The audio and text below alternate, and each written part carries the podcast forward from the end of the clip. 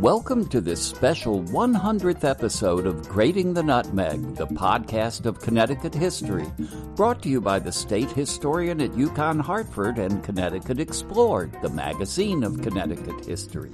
I'm Walt Woodward. For our centennial edition, I've researched a story that's almost as old as Connecticut and found so much that's new and surprising, we call it the unlikely legend and even more unlikely history of the Charter Oak. Coming up now on Grating the Nutmeg. The Unlikely Legend and Even More Unlikely History of the Charter Oak by Walter Woodward.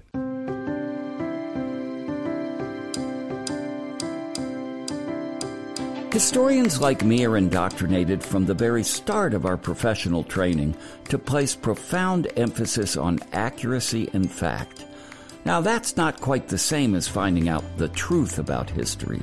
Those who study history to determine historical truth, to learn what really happened in the past, soon find out that historians frequently and deeply disagree about what is the truth about almost any topic you can think of.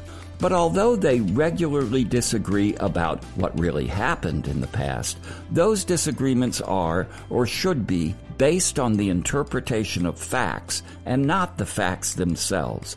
The facts, the actual actions and events of the past, do matter, especially in history. They are the bedrock foundation of any historical story that's worthy of your time or your attention. Except, of course, when it comes to legends and folk tales. These are the one category of historical story, of representation of a past event, where fact frequently takes a backseat to meaning, and where inaccuracy, fake news if you will, can tell you far more than the truth itself. Legends become legends, live on in popular memory, because they tell people something important about themselves and about their history. And when a legend is based on a false retelling of a story, the thing that didn't happen that people want to believe really did happen, it can be and often is a window into their times, their culture, their values, and sometimes even their souls. To demonstrate this, I'm going to talk about one Connecticut folktale based on historical events that has morphed over time into Connecticut's most iconic legend. And in that transition, it turned hard historical fact into something significantly less accurate, but much more meaningful. Most of us know, or at least think we know about this legend, at least in part. It is such an iconic element of Connecticut's cultural heritage that our children learn about it in grade school, just as their parents, grandparents, and great grandparents did during the same stage of their educations. It's a legend about a tree and a piece of paper, a meanie head monarch, and a crafty and independent group of subjects. And of course, you know what it is it's the story of the Charter Oak you probably remember at least parts of it from your early education.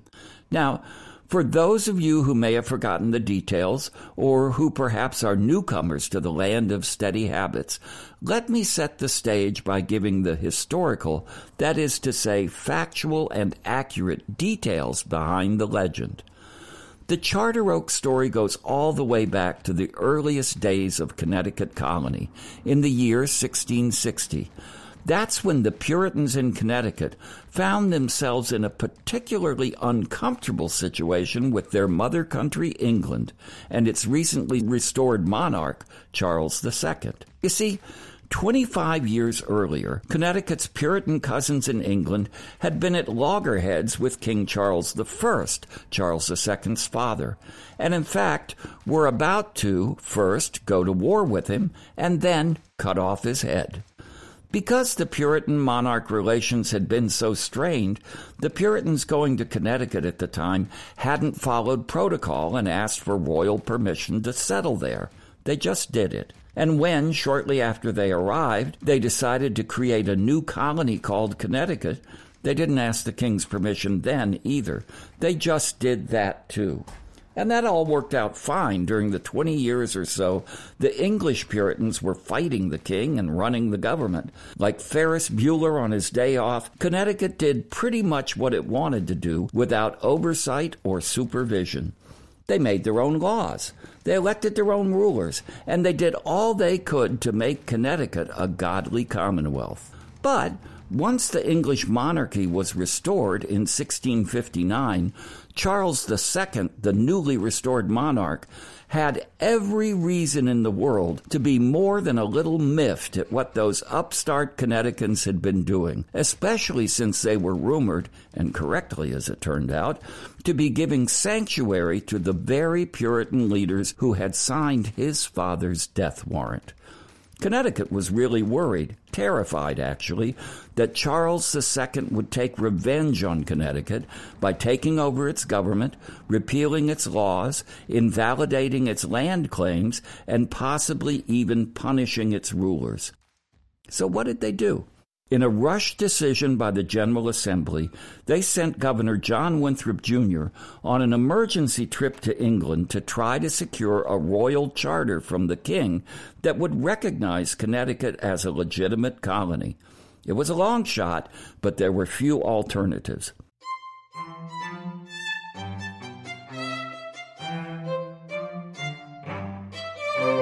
Winthrop was a charming and persuasive young leader and perhaps a factor in this, he and the new monarch shared a surprisingly similar physical resemblance.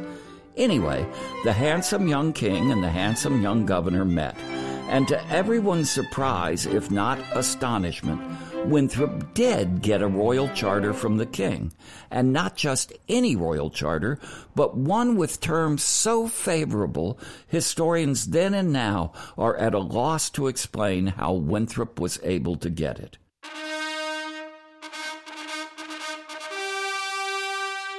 In essence, the Royal Charter of 1662 gave Connecticut virtual independence more than a century before the United States gained independence. Connecticut got more land, a colony that now stretched all the way from the Narragansett Bay to the Pacific Ocean. The right to choose its own rulers without royal interference, and the right to make its own laws. The generosity of the 1662 Royal Charter was, to say the least, simply amazing. And, as one might have expected, it wasn't long before the king began having second thoughts about what he'd done. As early as 1664, Charles II was asking more or less politely for givebacks from Connecticut, and Connecticut was more or less politely deflecting those requests. The dance continued until Charles II died and his brother James II became king in 1685. James, a devout Catholic, wasn't about to have any independent minded Puritan colonies running things their own way on his watch.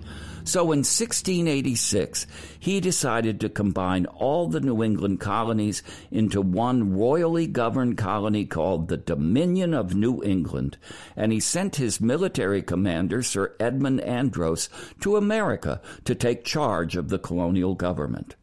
Finally, we get to the Charter Oak story everyone knows, and here historical fact morphs into legend. On Halloween of October 1787, without so much as a boo, Sir Edmund Andros showed up in Hartford with a sizable military force, set up headquarters in a local tavern, and demanded that Governor Robert Treat give him Connecticut's 1662 Royal Charter.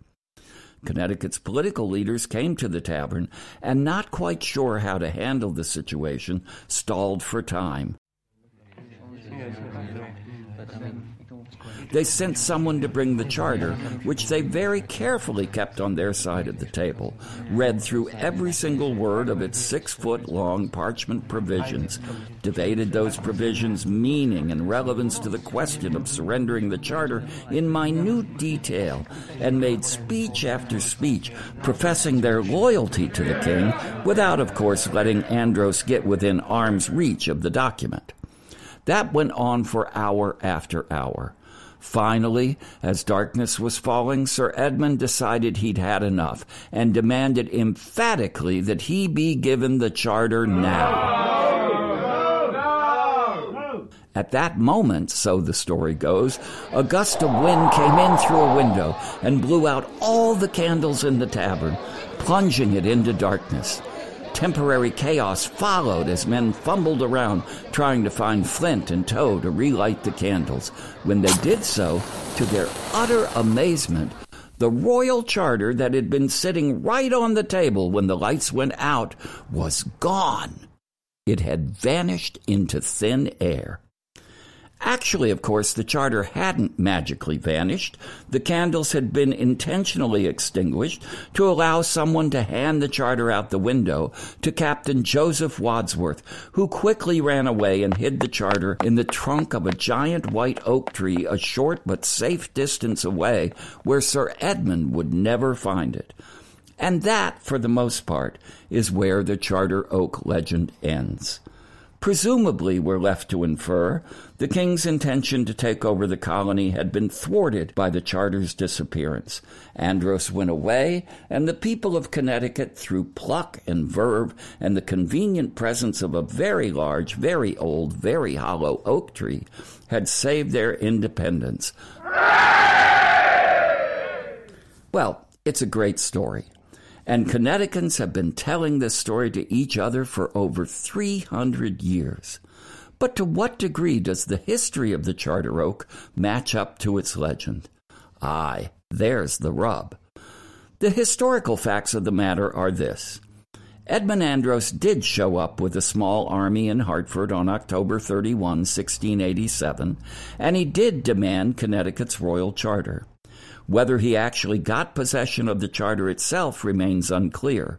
But in the event, it just didn't matter. With or without the charter, Andros took over the government of Connecticut that day.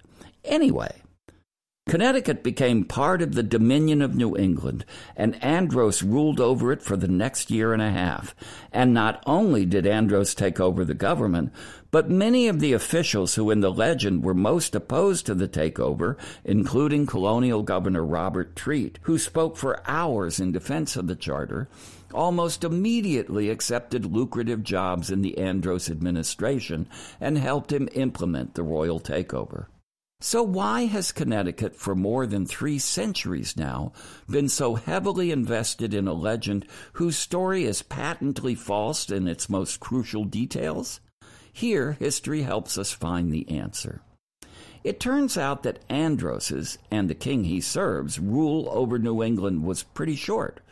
While Andros was busy in New England rubbing the royal and Catholic prerogative in the Protestant and Puritan faces of the New Englanders, his boss, King James II, was pretty much doing the same thing to the Protestant majority in England.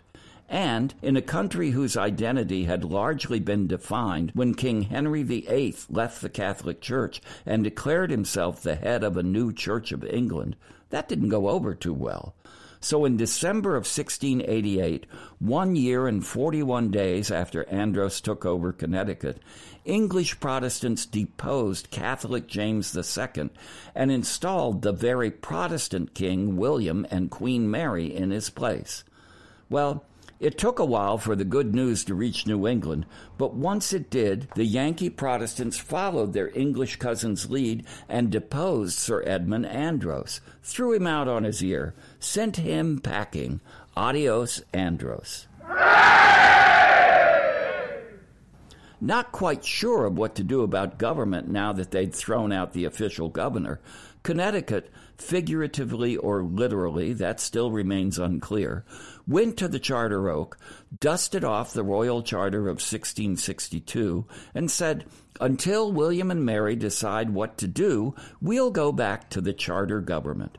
And while they were waiting for the new monarchs, who were busy, as you might imagine, with several more pressing matters, to decide what to do in Connecticut, several things happened.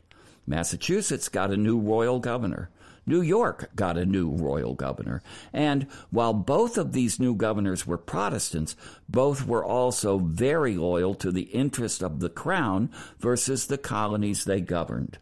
realizing that the presence of a new royal governor, even if a Protestant, might not be such a good thing for Connecticut, our colonial leaders came to a startling realization, and that was that they had never voluntarily surrendered their charter to Andros. And since they'd not given up the charter voluntarily, it was still valid. And because it was still valid, Connecticut was still entitled to rule independently and without a royal governor by charter. This was a big deal. Wasn't true, at least literally. Connecticut had surrendered its government to the crown, but it was amazingly useful and realizing how useful it could be, Connecticutans almost to a person said, That's our story, and we're sticking with it. In fact, the story was so useful, a handy legend about a hollow tree, blown out candles, and a hidden document was quickly developed to support the assertion. And on the strength of that story about not giving up its charter, Connecticut managed, not without struggle, to keep its virtual independence right up to the moment that the United States declared its independence in 1776. And that's why, 330 years later, we're still teaching school children the Charter Oak legend, if not the Charter Oak history.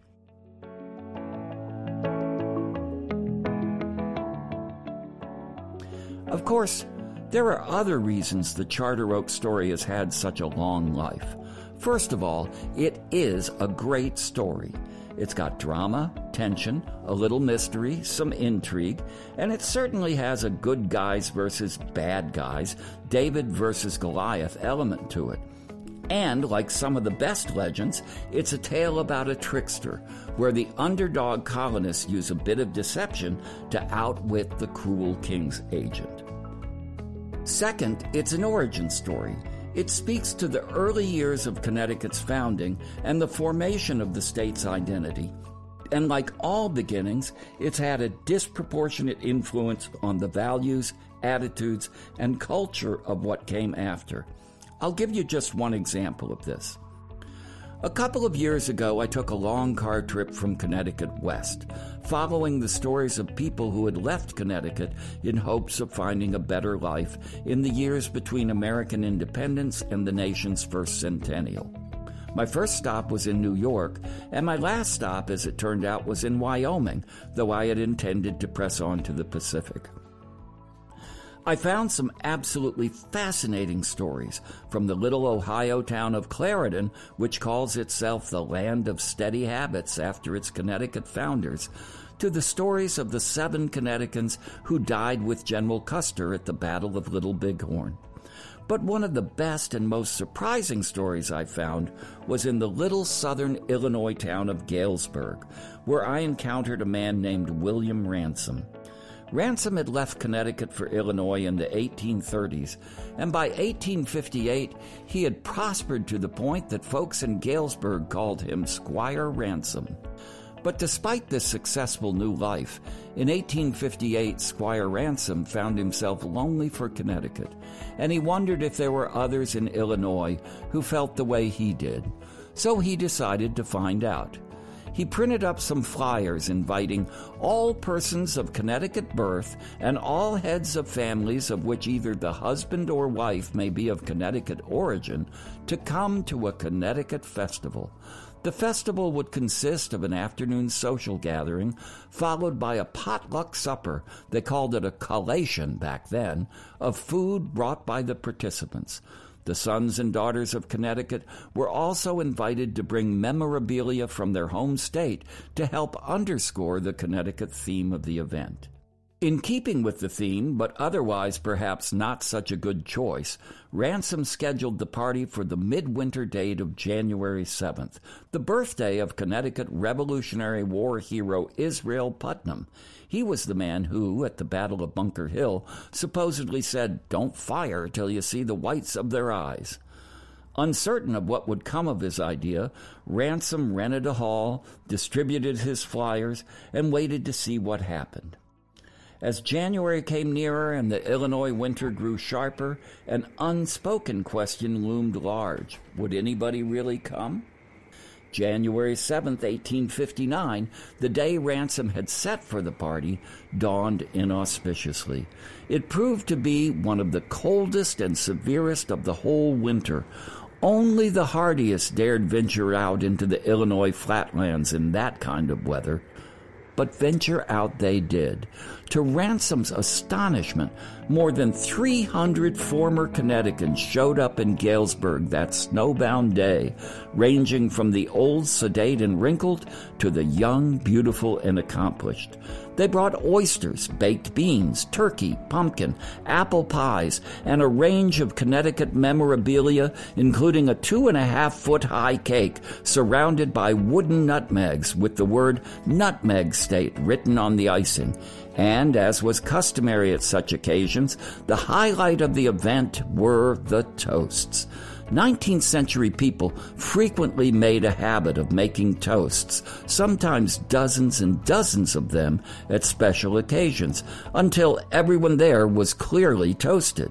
But, as in all things, the origin toasts were the most important of all. And at this 19th century flash party for homesick Connecticutans, the first three toasts are the most indicative. Toast number one to Connecticut, our common mother, spoke to every person there of the original home they had departed for the siren call of manifest destiny. The second toast, to the charter oak, may it ever live in the memory of all, speaks to the power of that iconic legend a century and a half after the legendary event occurred and a century and a half before today, and at a place more than a thousand miles away from Connecticut itself. That the Charter Oak was the homesick Connecticut's second toast speaks to the power of that story on people then, the same power it has, though perhaps to a slightly lesser degree today. The third toast, by the way, and I would be remiss if I didn't talk about it, was to the Connecticut River, the Mississippi of New England. Of course, I like to think of the Mississippi as the Connecticut River of Illinois, don't you? Now, let me quickly say just two more things about why this particular story is Connecticut's most iconic legend. I've said that it's important because it's a great story and because it's an origin story but it's also an important story. Its underlying messages are about a people and a colony defending their independence, resisting arbitrary power, standing up for their rights. These are themes that are fundamental to American identity. But in the Charter Oak story, they're being acted out more than a century before the American Revolution. It is, in a sense, the story of independence before independence, of the spirit that produced the spirit of 76. Finally, and I do think this is a big part of its hold on the Connecticut psyche, the Charter Oak story is based on an incredibly powerful visual symbol, an ancient oak tree. Oak trees that can live to be up to 600 years old have their own mystical and mythical qualities. Just ask your local druid. Moreover, the charter wasn't just a symbolic oak, it was the real deal, a tree that had been part of Connecticut long before the first Europeans showed up here. When Adrian Block reached Hartford on the Onrust in 1614, the charter oak stood out even then because of its great size, the Sookyog Indians regarded it as a tree with Manitou, or spiritual power, and reportedly held treaty talks with other tribes beneath its branches. One of the sub legends connected with the Charter Oak has to do with this first period of European occupation, a couple of generations before the Charter incident. This sublegend says that when the English started their settlement on the land that became Hartford, the Sookyog fervently asked them to preserve this particular tree above all others. It was, they said, central to their survival, since the tree told them when to plant the maize that was their primary food crop. Only when the leaves of this great oak were as large as a mouse's ear, the Sookyog supposedly said, was it safe to start the spring planting. Of course, we know about this legend primarily through the poetry of Lydia Sigourney, the poet who in her lifetime was called the Sweet Singer of Hartford, who wrote a poem describing the exchange between the Sugiyog and the settlers about the tree. Sigourney was, during the early 19th century, the most popular female author in America. Her poems, a model of the moral sentimentality that surrounded the period of religious and moral reform historians call the Second Great Awakening. I think the fact that in this poem Sigourney connects the oak with one of the most basic human needs, food security, reveals at a psychological level just how elementally important the charter oak became both culturally and symbolically to these Connecticutans. It was represented in legend as necessary not only to the survival of independent government, but also to the physical survival of the people who preceded that government. Symbolic significances, to be sure, but in legends, symbols are really significant. Another sub legend of the same time period, or even earlier, further reinforces the tree's symbolic importance as derived from its physical presence. The legend, captured by H.R. Gotcher, who recorded it in his 1904 self published book Charter Oak, notes that the Connecticut River itself, at a very ancient period, expanded in the form of a lake and extended itself all the way up to the roots of the great oak. The indigenous people, the legend says, would then paddle up to the tree and tie their canoes to its trunk. This legendary link between Connecticut's River of Life and the state's Great Tree of Life dramatically underscores the degree to which the Charter Oak was woven into the identity, culture, and zeitgeist of this state and its people. And from the time of Adrian Block to the days of Samuel Colt, a period of nearly two and a half centuries, the Charter Oak was, especially after the hiding of the Royal Charter, a cultural and physical touchstone for those in first the colonies and then the state's capital. People saw it every day from their fields and from their houses, passed by it on their parades, and later walked to their factory jobs under the shade of its ancient branches. The charter oak existed as both a symbol and a living presence for centuries, which helps account, I think, for the incredible hold it took on the Connecticut psyche. So when, about 12:50 a.m. on Thursday, August 21st of 1856, in the midst of one of the heaviest rainstorms on record for the month of August, the venerable oak, 33 feet in circumference and 75 feet tall, toppled to the ground with a tremendous crash, leaving only six feet of trunk still standing.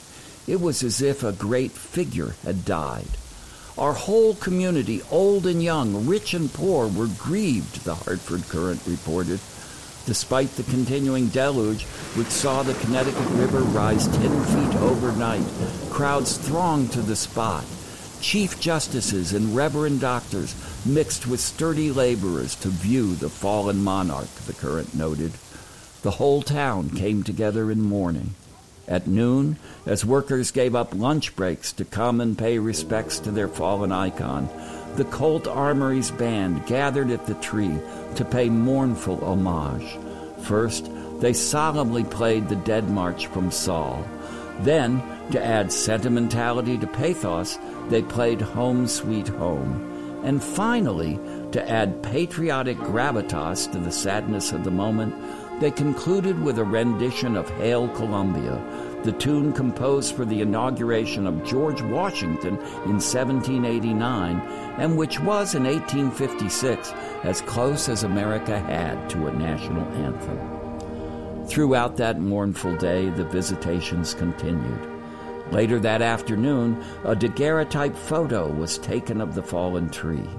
At sundown, bells all over the city tolled somberly for an hour as the tree was draped in mourning with not one, but two national flags, a token of the universal feeling, the Courant said, that one of the most sacred links that bind these modern days to the irrevocable past has been suddenly parted.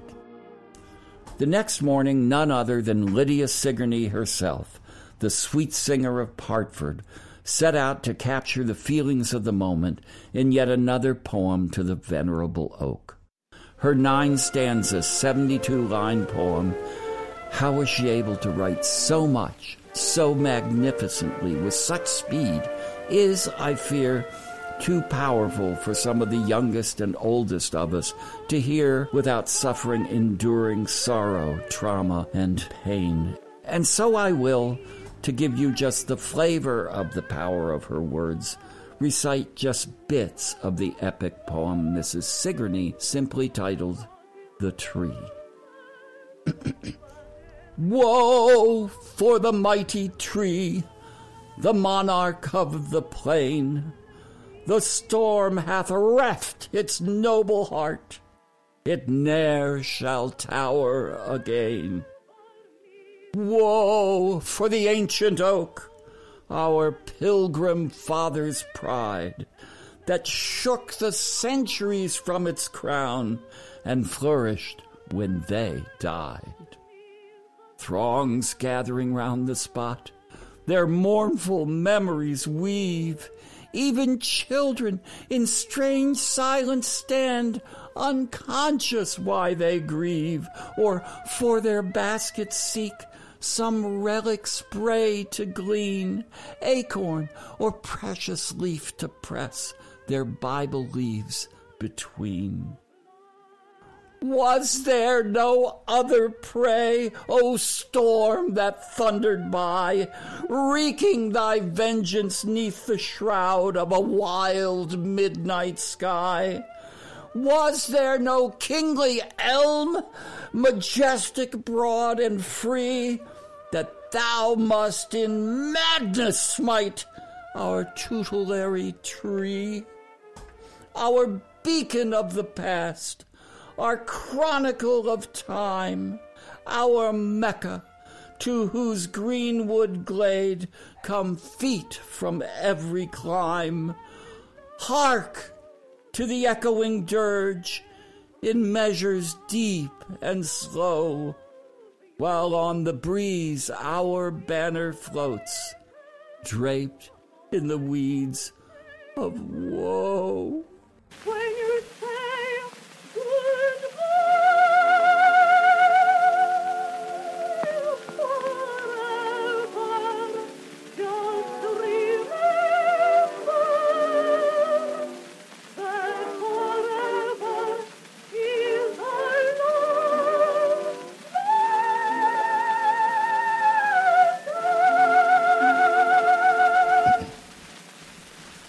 To Sigourney and to tens of thousands of people both in Connecticut and elsewhere across America, the death of the Charter Oak was simultaneously a personal and a national loss. In some intangible way linked to its legendary reputation, the falling of the Charter Oak seemed to mark a grave transition, the end of something important remembered, and the beginning of something still as yet unknown. It was almost as if this fallen tree was symbolically foreshadowing for these people racing toward a civil war that at that moment none of them really believed would happen, that the world they were born into had ended, and a world they could not even comprehend was about to begin. But people were reluctant to let that old world go. They desperately wanted to hang on to the past, and what that required was to have something tangible to hold on to. The New York Times, in its first report of the Charter Oaks fall, seemed to sense what was about to happen. In an article titled Yankee Sentiment, the paper praised Connecticut's public outpouring of grief over the Charter Oaks demise as something uncharacteristic of a state not generally suspected of being given to sentiment. They found the show of emotion most creditable to their refinement. They further expected that this Connecticut show of emotion would astonish many people who, given the state's reputation for crafty dealing and inventive manufacturing, probably assumed that the tree, rather than being mourned, would be immediately manufactured into clocks and nutmegs. But now, the paper cheekily surmised, we presume that its precious wood will be religiously preserved and made up into snuff boxes, canes, fans, and other objects that can be kept as mementos of the venerable tree.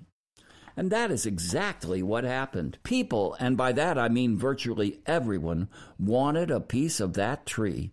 You can even see this in Mrs. Sigourney's never to be remembered poetic elegy, where even the children, for their baskets seek, some relic spray to glean, acorn or precious leaf to press, their Bible leaves between.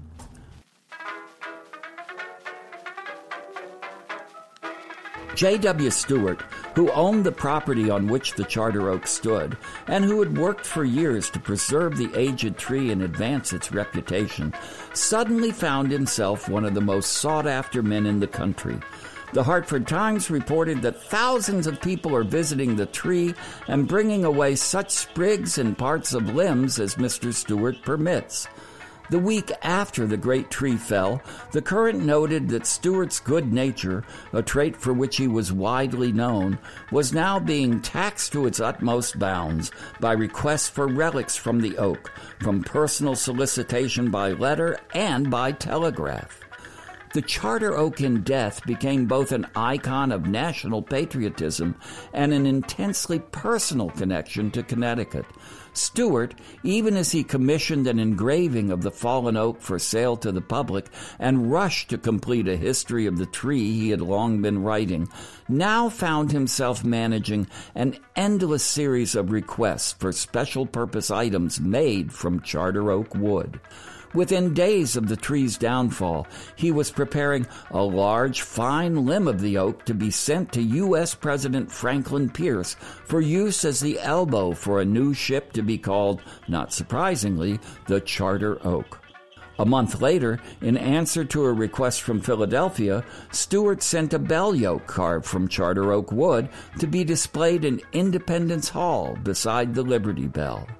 At the state level, an ornately carved charter oak frame was created to hold the 1662 Royal Charter, currently on display in the Hall of Governors at the state Supreme Court building and an intricately carved charter oak chair replete with state seal, American eagle, and a host of other legendary symbols was created for the presiding officer of the state senate. And this was only part of what Journal Inquirer writer Tom Breen called the oak lore that was created in the years after the charter oak fell.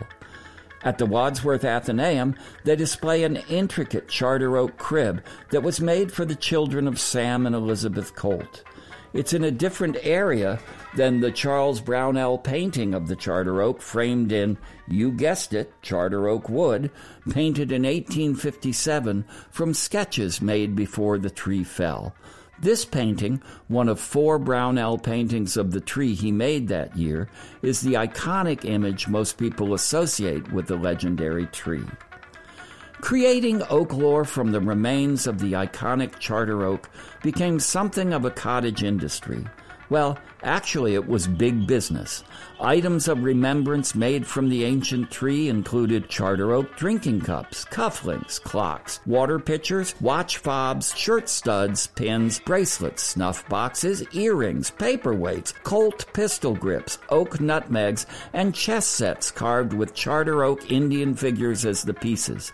A Hartford piano manufacturer named John H. Most certainly made the most of the tree's demise. He made 37 pianos and matching stools with charter oak frames, carvings, and veneer, which he sold for $2,000, four times a regular piano's retail price.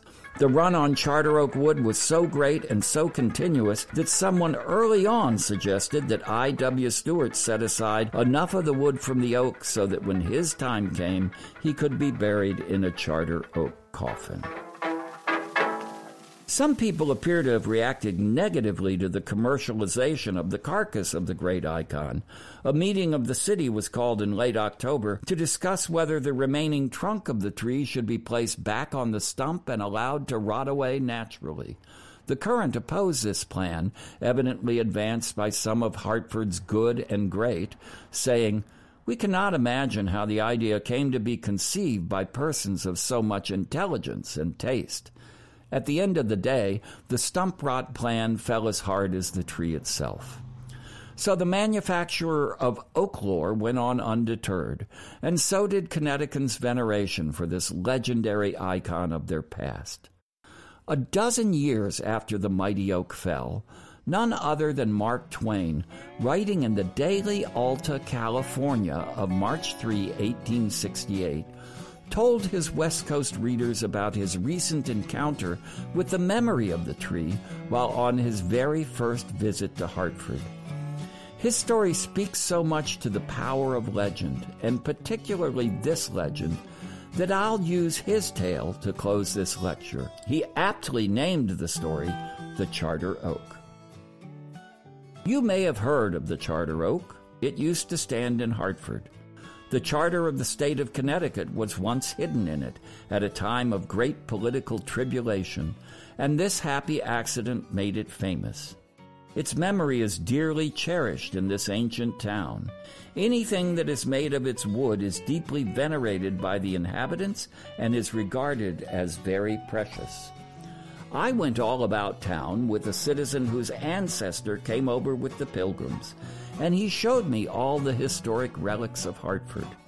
He showed me a beautiful carved chair in the Senate chamber, where the bewigged and awfully homely old time governors of the Commonwealth frown from their canvases overhead. Made from charter oak, he said. I gazed upon it with inexpressible solicitude. He showed me another carved chair in the house, Charter Oak, he said. I gazed again with interest. Then we looked at the rusty stained and famous old charter, and presently I turned to move away, but he solemnly drew me back and pointed to the frame. Charter Oak, he said. I worshipped. We went down to Wadsworth's Atheneum, and I wanted to look at pictures, but he conveyed me silently to a corner and pointed at a log, rudely shaped somewhat like a chair, and whispered, Charter Oak. I exhibited the accustomed reverence. He showed me a walking stick, a needle case, a dog collar, a three legged stool, a boot jack, a dinner table, a ten pen alley, a toothpick, a I interrupted him and said, Never mind. We'll bunch the whole lumber yard and call it Charter Oak, he said. Well, I said, now let us go see some Charter Oak for a change. I meant that for a joke, but how was he to know that, me being a stranger? He took me around and showed me Charter Oak enough to build a plank road from here to Salt Lake City. It's a shame to confess it, but I did begin to get a little weary of Charter Oak, and when he invited me to go home with him to tea, it filled me with a blessed sense of relief. He introduced me to his wife, and they left me alone a moment to amuse myself with their little boy. I said in a grave paternal way, My son, what is your name? Charter Oak Johnson. This was sufficient for a sensitive nature like mine I departed out of that mansion without another word. And with that reminder of the persuasive power of the Charter Oak legend, I too will take my leave of this story and thank you for your time and attention.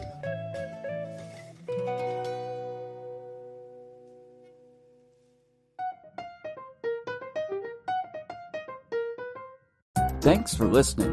For more great Connecticut history stories, subscribe to Connecticut Explored magazine at ctexplored.org.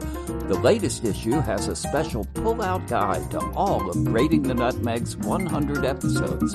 I'm State Historian Walt Woodward. Whether you've been a listener from episode one or are just joining the Grating the Nutmeg podcast audience, thank you for helping make our podcast a success.